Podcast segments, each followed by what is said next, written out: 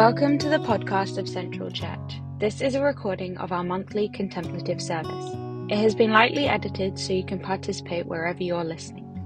Our contemplative service is a gathering wrapped around spiritual practice. Each month, we look at the writings and teachings of a different saint, mystic, or spiritual teacher within our Christian tradition. We hear a bit of their life story and then we sit with some of their writings using a variety of spiritual practices. We encourage you to practice with us as you're listening, and may you connect a little deeper with the heart of God along with us.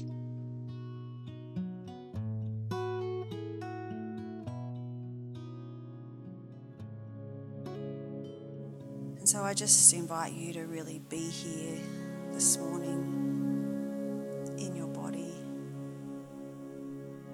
in this present moment.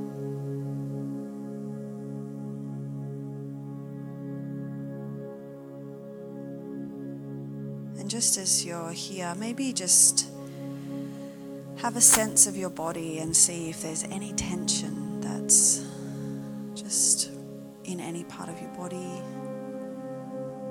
Maybe you're clenching your hands or your jaw. Maybe your shoulders feel tight or your chest. And if you have any any sense that you're carrying any tension, maybe just let it go a little bit. See if you can soften to God's presence.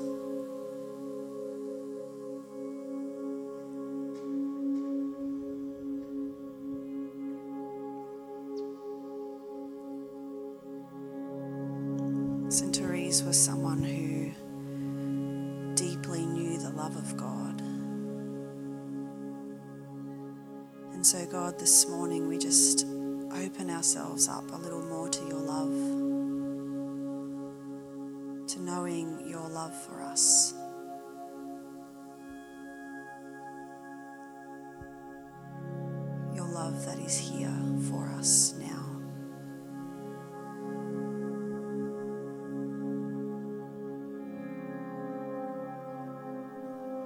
Just take a few breaths in this place.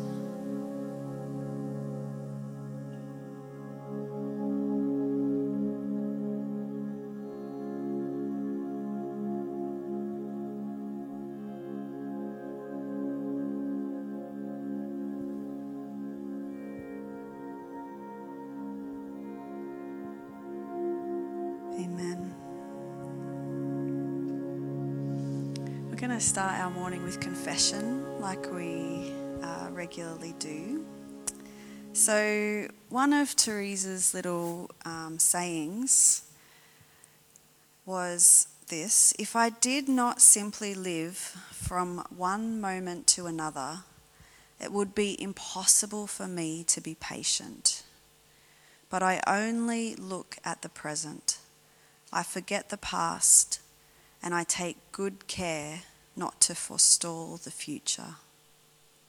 And so, your, our confession this morning is I want to ask you what is your natural orientation towards time? Are you someone who, you know, has energy that goes towards looking backwards to the past with either um, regret, uh, or sometimes we can feel shame, or even nostalgia can be something that operates as a, as a reasonably powerful feeling in our lives. Like a, so perhaps you have a, a past orientation. Or maybe you have more energy that is directed towards the future in terms of uh, perhaps being anxious about the future, or even in a way operating like there's always got to be something on the horizon to lure me away from the present. Like a, a, a, future orientation can be like a drug that is like always the next thing that's coming. So um, maybe have a think. Um, what's your natural orientation towards time? And just share with the person next to you what you feel yours is. Um, and if you if you kind of struggle to like land on anything in particular, that's okay. Maybe just okay also just to have a conversation about what is it that draws you away from just being here in this present moment? And then, as, as each one of you finishes, you can um, read that blessing over each other at the end. May you know the peace that comes from living in this present moment, being here now and not captured by the past or the future. Sound okay? All right, I'll give you a couple of minutes and find a friend.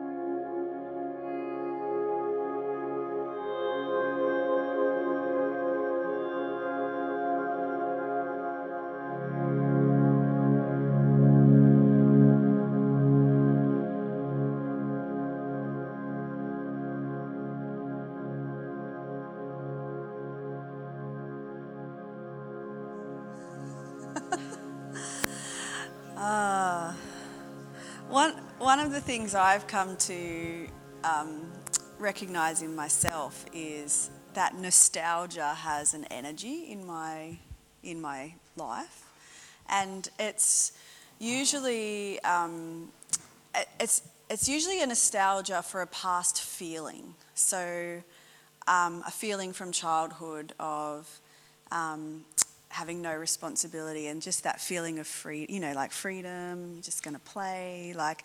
And now as an adult, I can feel like often this that nostalgia for feeling like that is like this echo in my life that can make me feel like my reality of being an adult and having responsibilities and there's always something to do is like stealing this nostalgic feeling from me. So I, I can like nostalgia can work as a um, a powerful force to take me away from the present. And I'm often just thinking, how can I be, how can I have that feeling again? It's like this little thing. So it's, it's an interesting um, question to just consider. What are the things that lure us away from, from here and now?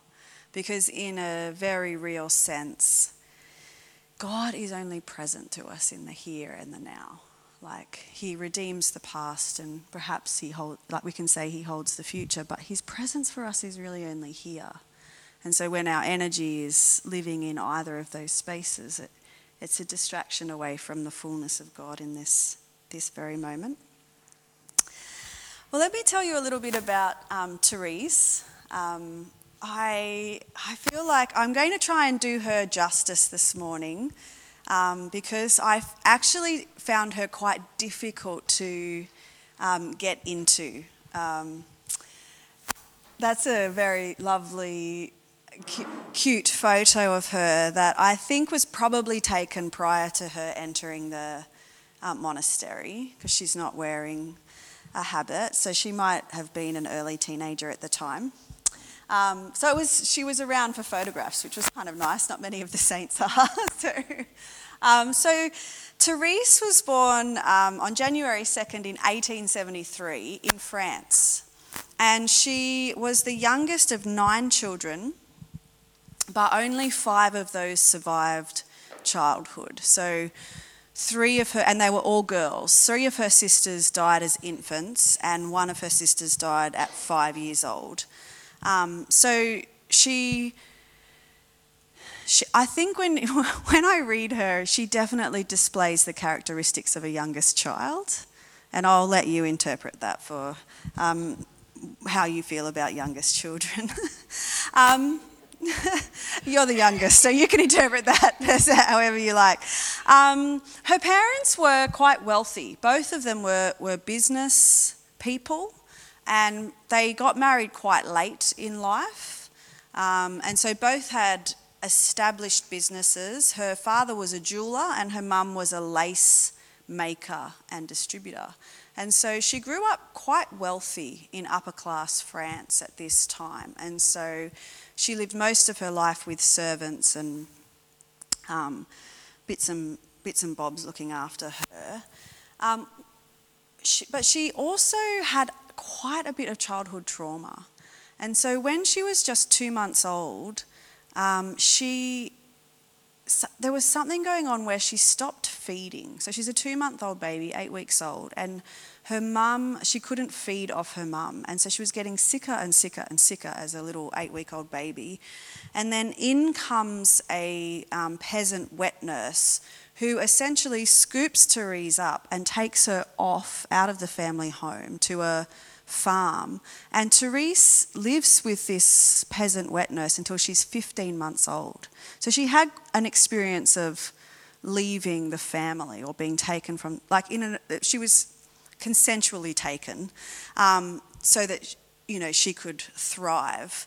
But she kind of had that mother loss and that family loss. And then, of course, when at 15 months, when she's returned back to the family and she has been attached to this other mother figure, she now has another kind of mother loss. Um, and then, when she was four years old, her mum died of breast cancer. So she had another mother loss. And on the day of her mother's funeral, she declared to the family that her elder sister, Pauline, was now going to be her mother, um, which worked until Therese was nine and Pauline left and went to the Carmelite monastery at Lisieux. So she lost, at nine, she lost another mother figure. And so she had a lot of uh, loss in her life to people she was deeply attached to. And when you read um, her writings, and actually, as lots of people over time have read her writings, they can see in Therese um, appropriate attachment issues and just normal psychology that would happen to a young girl who's experienced the life that she has. And, um, but, you know, in her whole life, it's like, I think when I've read her, what has really given me a great deep sense of comfort is again the recognition that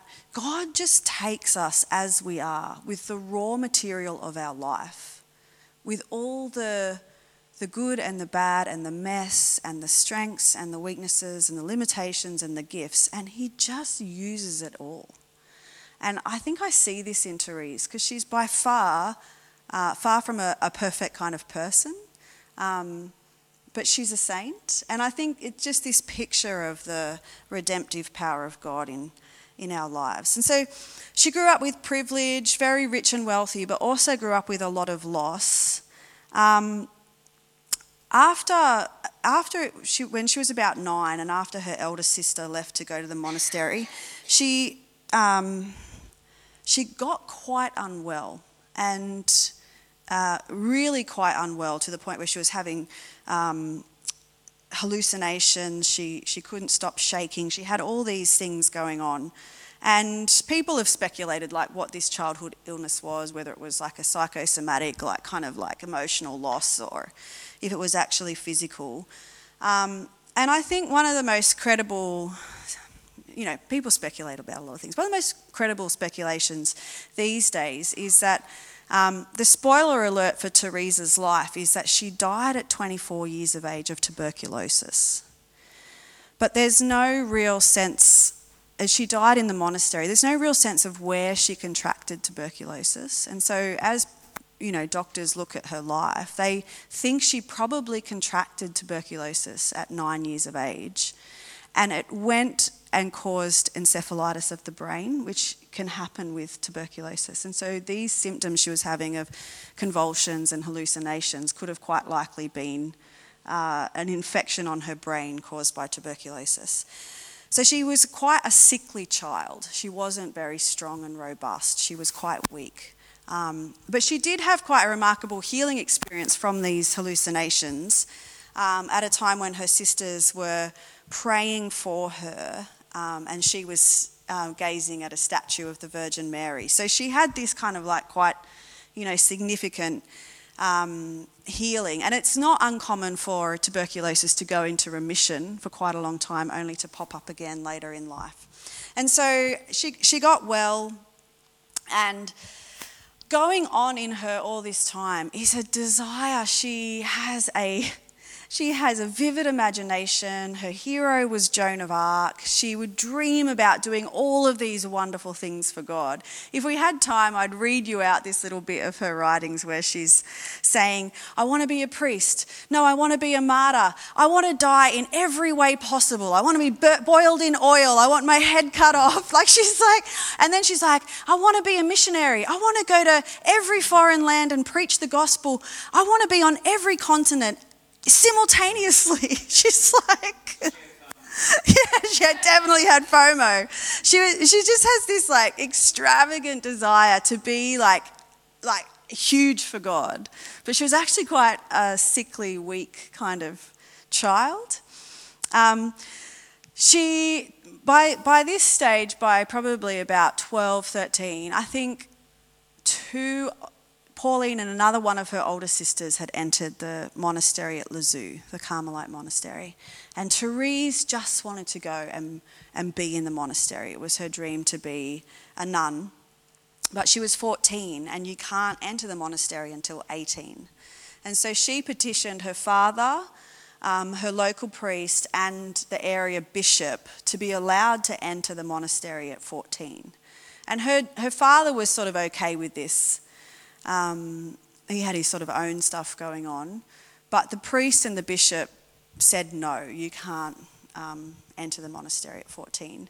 And so, at this, not long after that, it just so happened that her father was going on a pilgrimage journey to Rome, visiting significant um, cities in France and Italy along the way. And so, Therese joins the, the delegation, and she knew she was going to get an audience with the Pope.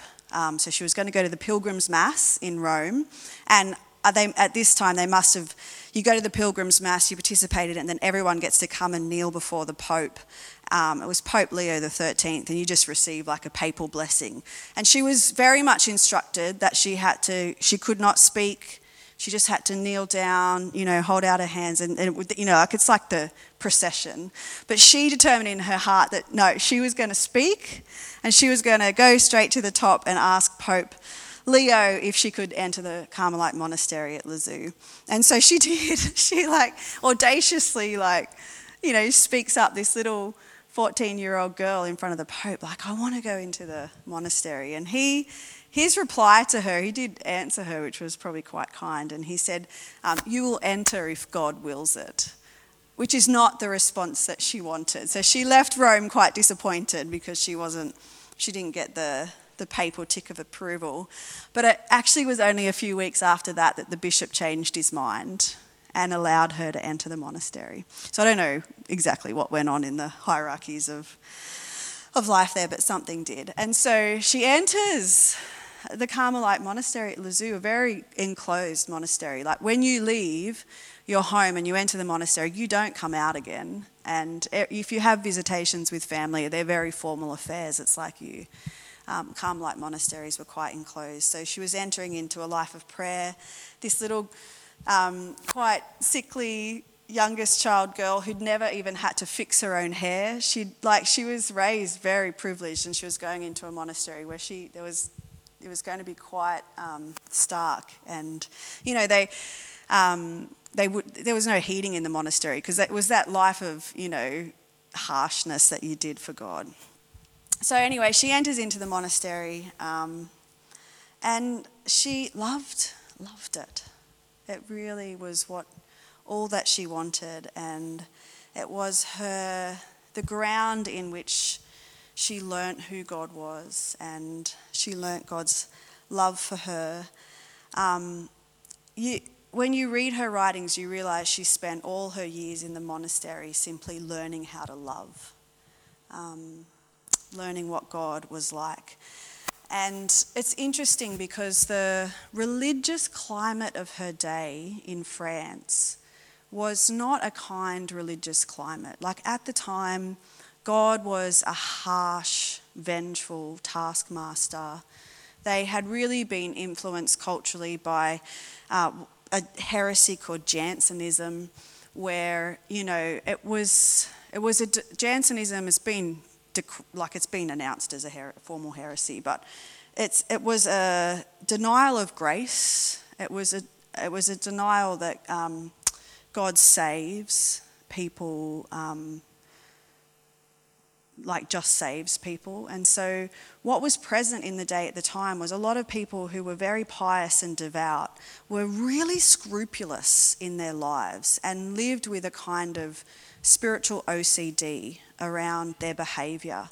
And people would even maybe carry notebooks in their pocket so that in any given moment of the day they could tally up their sins and the things that they did wrong against the good deeds and alms that they did because you really had to make sure that you were erring on the side of goodness. And so, this is the climate Therese was raised in with this very insecure idea of God, a very vengeful idea of God, a very scrupulous spirituality that was not filled with grace and very little love. But Therese had this undeniable experience of God as love, as herself, as a, a little child that God um, really just enjoyed, that her mistakes and her frailty were okay because God is a loving father who just, every time you fall, just scoops you up and picks you up in his arms. She had this just robust idea of love. And we have quite a bit of her writing. She was asked um, at about 22 years of age by her mother superior to write down the story of her life. And so she wrote a little manuscript called The Story of a Soul.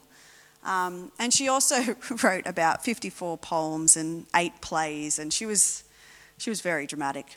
Um, I feel like if she was around today, I'd call her the emoji saint because her, I guarantee her writing would be filled with emojis. It's like, as it is, it's filled with capital letters and exclamation marks. It's very effusive. And yet, what is absolutely remarkable and what impresses me is in the midst of everything that formed her, to see God as harsh and to have like a scrupulosity around her spirituality, she just embodied an entirely different way. She just knew that God was love and that the only thing that was required of us was to know God's love for us and to love others as best we could. And it was into that space of all her grandiose dreams of, I want to be a martyr, I want to be a saint, I want to be a priest, I want to be a missionary, that she read 1 Corinthians 13 and read the words of Paul where it says, You know, if, if I do all these great things and I do it without love, I'm just a resounding gong. And so her her deep revelation and realization was everything should be done with love, and love is all that matters. And so she really is quite, um, quite an interesting and remarkable young woman. And she was sainted, so she died at 24 um, in the monastery of tuberculosis. The last 18 months of her life were really quite severe and there was no medical treatment for her tuberculosis, so she was in a lot of pain.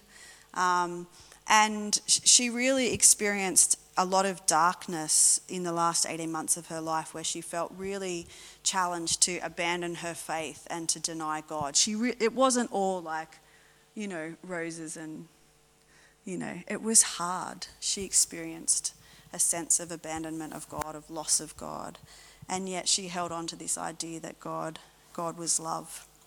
And so I, I do have for you to take home, um, if you want to, some of her writings that you can read and just sort of get a sense of who she was and get a sense of her contribution to the church. And she, so she was named a saint um, not long after she died, to the surprise of everyone who actually lived with her, because they didn't actually think she was anything particularly special.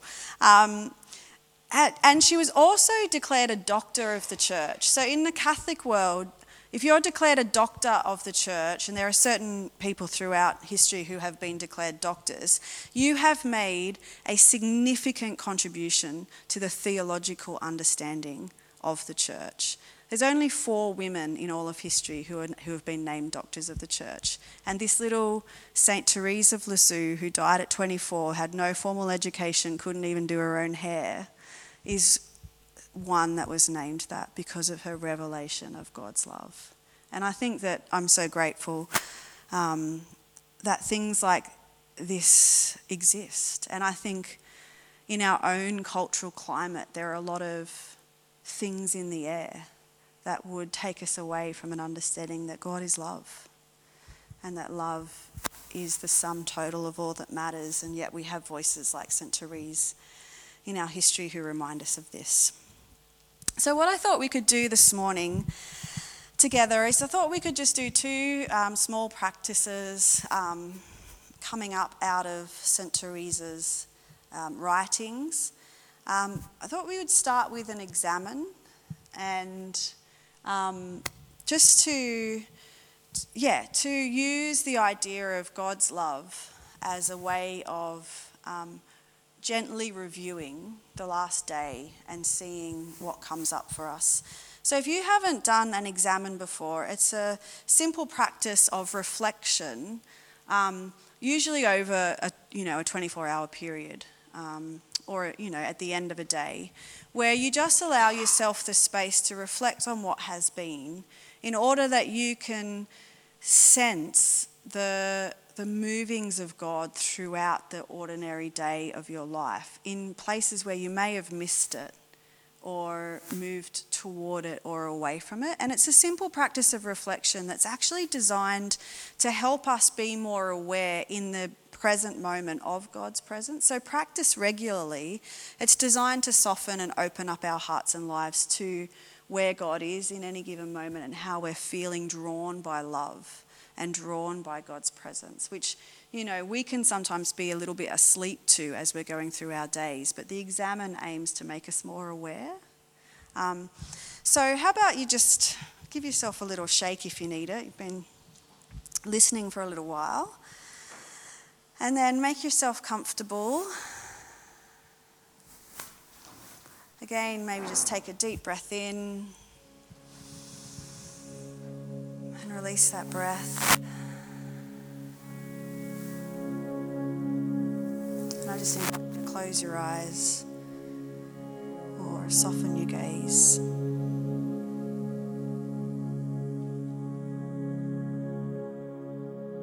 St. Therese said, I understood that all we accomplish, however brilliant, is nothing without love.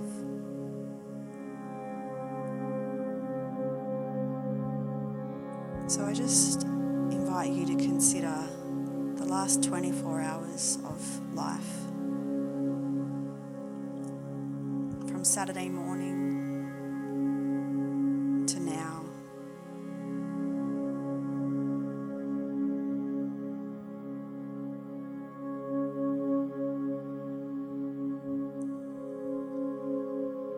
When was the moment you were most aware of God's love for you?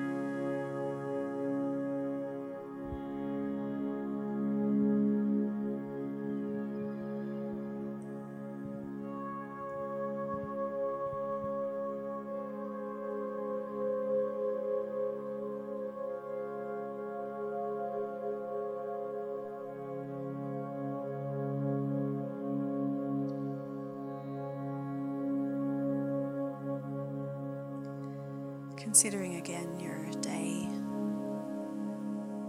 Was there a time in the last 24 hours when you forgot or when you lost an awareness of God's loving presence?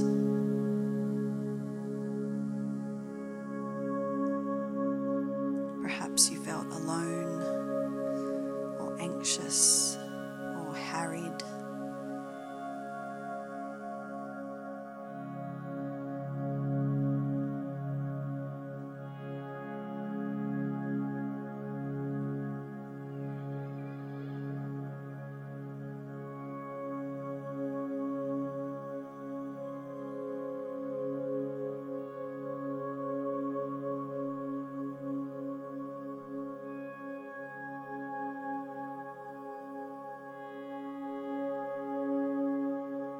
As you just recall, if there was a moment of unawareness, just invite the knowledge of God's ever present love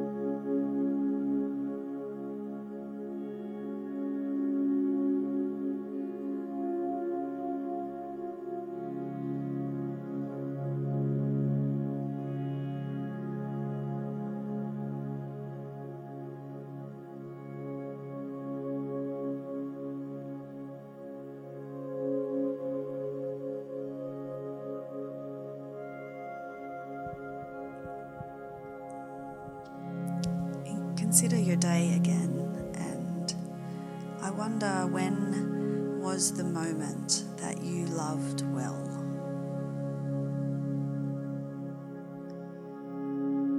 In the last 24 hours, when did you most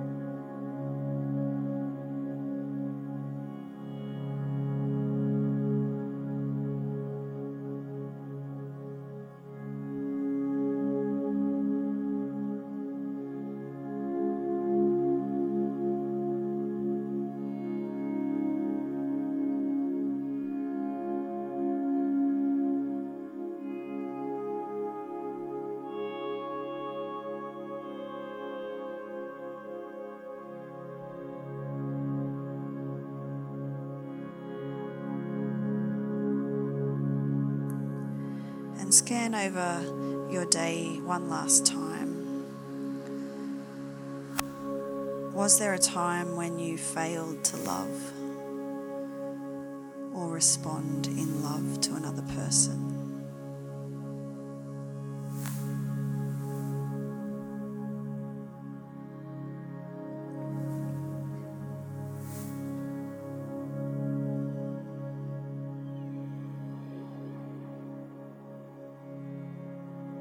Just invite God's love into that memory. God's love for you. God's love in the moment. God's love for the person you failed to love well. God, we thank you for your presence. Thank you for your love. Would you help us to keep growing into living with a ever present awareness that we are held by you, that we are loved by you in busyness and in peace, in forgetfulness and awareness. In weakness and in strength, in failures and in loving action. God, we give our day to you, knowing that it's held by your grace, and we are held by your love and your mercy and your kindness. Amen.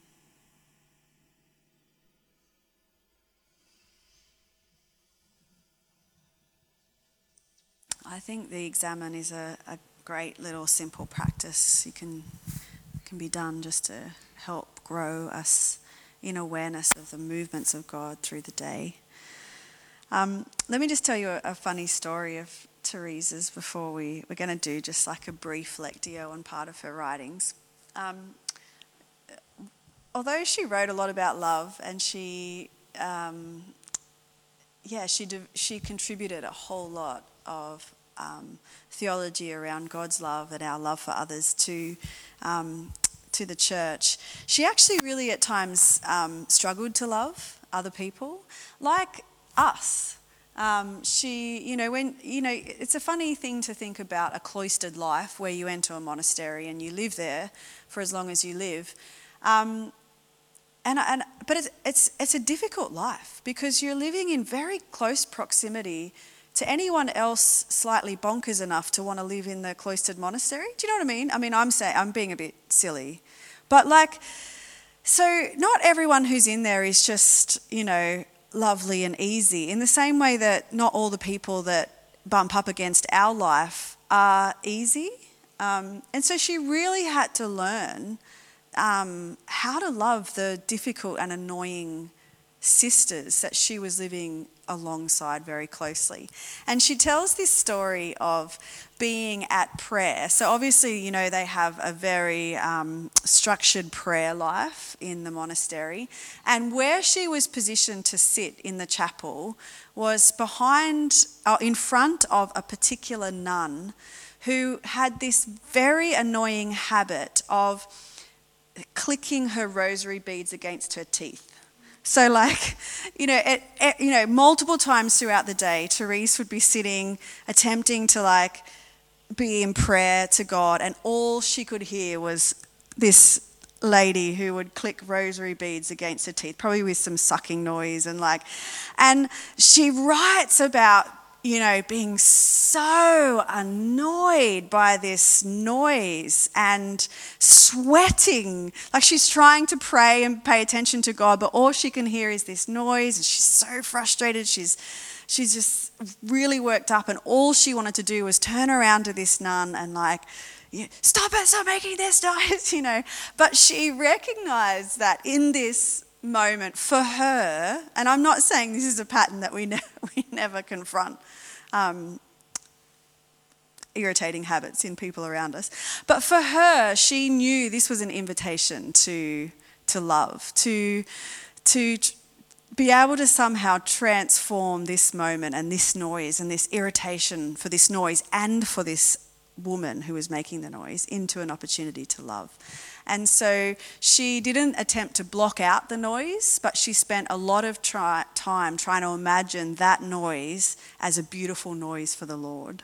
Um, and it's little things like that that you, there's several little incidents that she shares in her story about this time when this, you know, she does the laundry and the, the sister next to her keeps splashing all the dirty water over her and getting irritated. And then she often chose to do um, there was this one particular nun that she really didn't like, and she was quite an elderly and disabled uh, nun. And so she volunteered to be the one to spend a lot of time caring for this woman that she really didn't like. And after a long time, this, this nun that she really didn't like turns to Therese and says, I don't know why I'm your favourite, but every time you look at me, there's just a beautiful smile on your face. And Therese knew that this was like the, the fruit of her choice to love, that she, she did that. So she, she really, it wasn't easy for her to, um, to practice love in the life that she did, but she, she did it in small little ways that really transformed her. So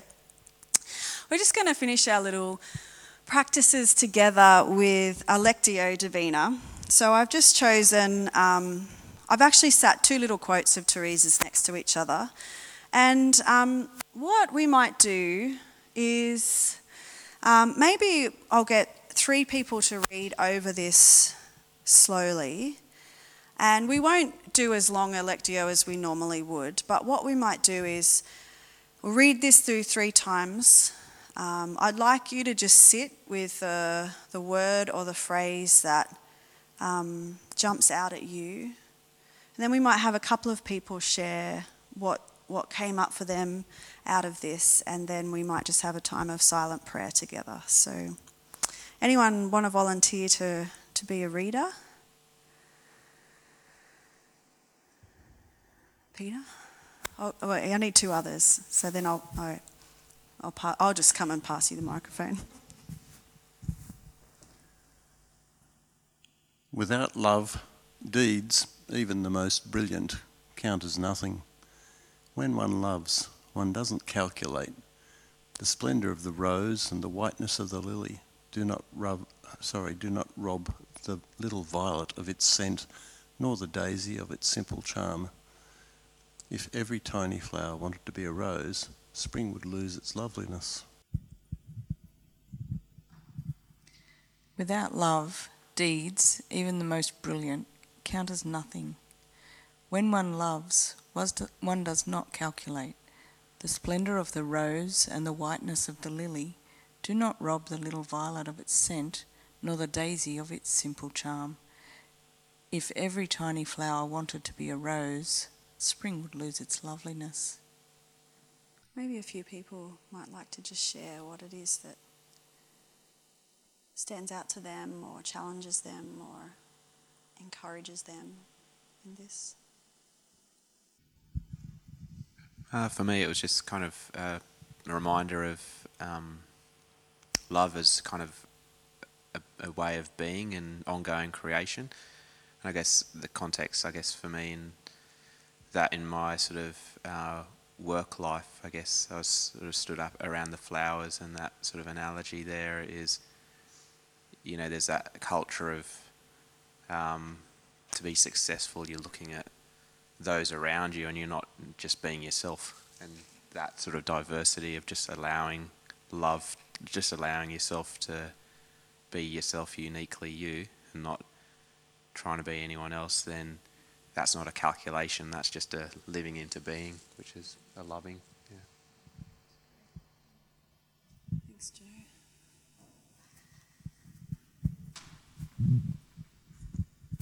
Um, the words simple charm and tiny flower stood out to me. I think being in like a very exhausting, overwhelming kind of season with a lot going on, I think that's just in, an encouragement to that, even when it feels like, you know, the smallest amount.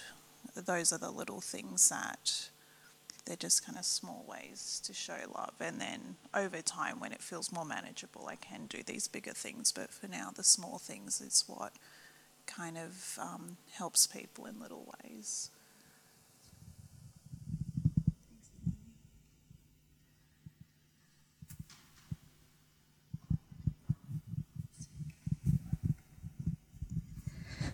The bit that stood out to me was if every tiny flower wanted to be a rose, spring would lose its loveliness. Because we do live in a world where people are wishing, wishing all the time to be something else, to be doing something else. And that was Therese. She wanted to be a missionary, she wanted to be a martyr, and yet her loveliness was displayed and her devout heart for God was displayed in a monastery locked up in a monastery. Um, and there it is for us to see centuries later. And so I suppose that resonated with me that um, each one of us is imbued with a loveliness, imbued from God. And if we're always wishing, we're not allowing ourselves to um, appreciate that or others to see it.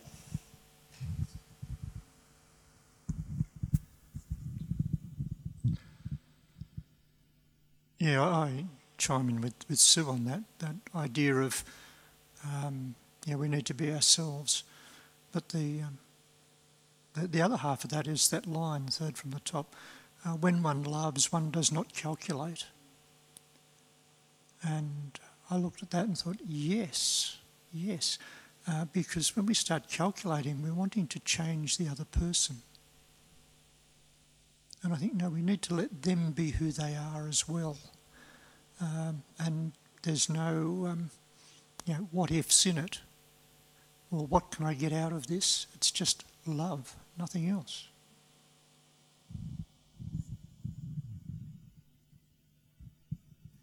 Yeah, I think Therese would very confidently write that line also to say, when God loves, God does not calculate um, which is remarkable to me that when she lived in a culture where everything was calculated and God was a taskmaster, and you know, I'm aware of that it's easy for thinking that God is like that to to slip into my own life in insidious ways. That um, instead of just realizing that love is the acceptance of a person as they are, for all their beauty, even in their littleness. So I feel encouraged by that. Thinking very much in terms of like um, calculating in terms of numbers that those um, like really irritating habits that other people had around her did not subtract from her love for them. Like, well, as in it threatened it to, but she, again, was very intentional that she did not allow that. Yeah, I mean, she's definitely a work in progress, which you read when you read her writings. I think it's, you know, Yes, it's exactly what you want. And I, I think that's one of the things that I've come to love about her. She just is actually who she is. A little bit messy, a little bit needy, a little bit excla- lots of exclamation marks, and you know, but that's who she was. And God has just used all of that to make something beautiful out of her life. Um, just to finish, a few little um, things. She's known as um, the little flower, St. Therese of Lisieux, the little flower. And so when you see the little flower church, um, that's, that's, who, that's who it's in honour of, St. Therese. And she was incredibly formative um, in the lives of Dorothy Day and Thomas Merton. And St. Um, St. Teresa is named after Therese of Lisieux. And so while she lived a very short life and um, a very unremarkable life in many ways. Her, the write, her writings, The Story of a Soul, the little journey of her, of her path towards love, has radically transformed people as they've engaged with it. So, um, yeah, so if you would like to read a bit more of her writings, take a, a sheet home with you. And we will have a, a I think I, two weeks from Wednesday, I think we'll have a, if anyone wants to sit in a small group and just digest a little bit more of Teresa's writings and um, practice a bit more contemplative posture towards it, we'll do that. I'll let you know where it will be. I haven't picked a venue yet, but we will do that. So um, she's well worth. She's well worth leaning into if you can handle a little bit of sugar, um, which is lovely. Um, Linda's going to come and just lead us towards communion um, to finish. And then actually, we've got a little presentation from Peter after that. So we'll have communion and then I'll, um, we'll go from there. Hi, I was just thinking while Carolyn was speaking that, saying that, I don't know who said it, probably someone old and ancient that said, um,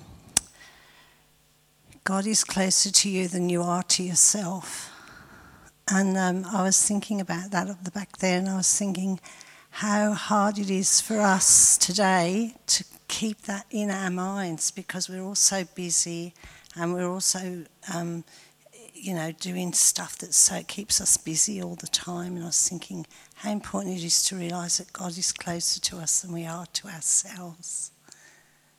It's a really deep truth to get a hold of. And, and um, I was thinking about um, these people are in a convent, and so one imagines that they had the time to continually think of God.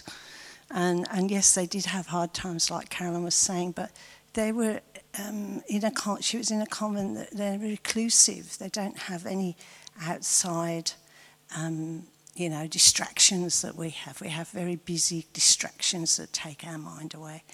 And um, I've read her book and I've read um, Lawrence's book and St. Teresa of Avila's book, and they all seem to just be able to have this mind set on God, my, the mind set on God. And the, particularly on the crucifixion, which made me think about communion this morning, they just really love, you know, there's no better love than God, Jesus hanging on the cross for us. I think even in that there where it says one does not, when one loves, one does not calculate. The person that never calculated his love was Jesus. He just died for us and for uh, our futures for us, that we might be free. And um, I just pray today. I'm going to pray, and then we're going to come up and have communion. And maybe we'll um, take it all together. Maybe just stay around a table, and um, and then I'll pray. I'll pray then. I think, yeah. So come up and get communion, and then I'll pray. Okay. Oh, Father God, we just thank you for your Son Jesus. Lord God, we thank you for what was done on the cross. And we ask you, Lord God, to let us forever know that you dwells within us. As the days go, as our moments in our day, and we think of Jesus, let us think of him dwelling within us, Lord God. That he is closer to us than we are to ourselves. We just thank you for this, Lord God. We give you thanks and we praise you, Lord Jesus. Amen. Well, be blessed, everyone, as you go into your week.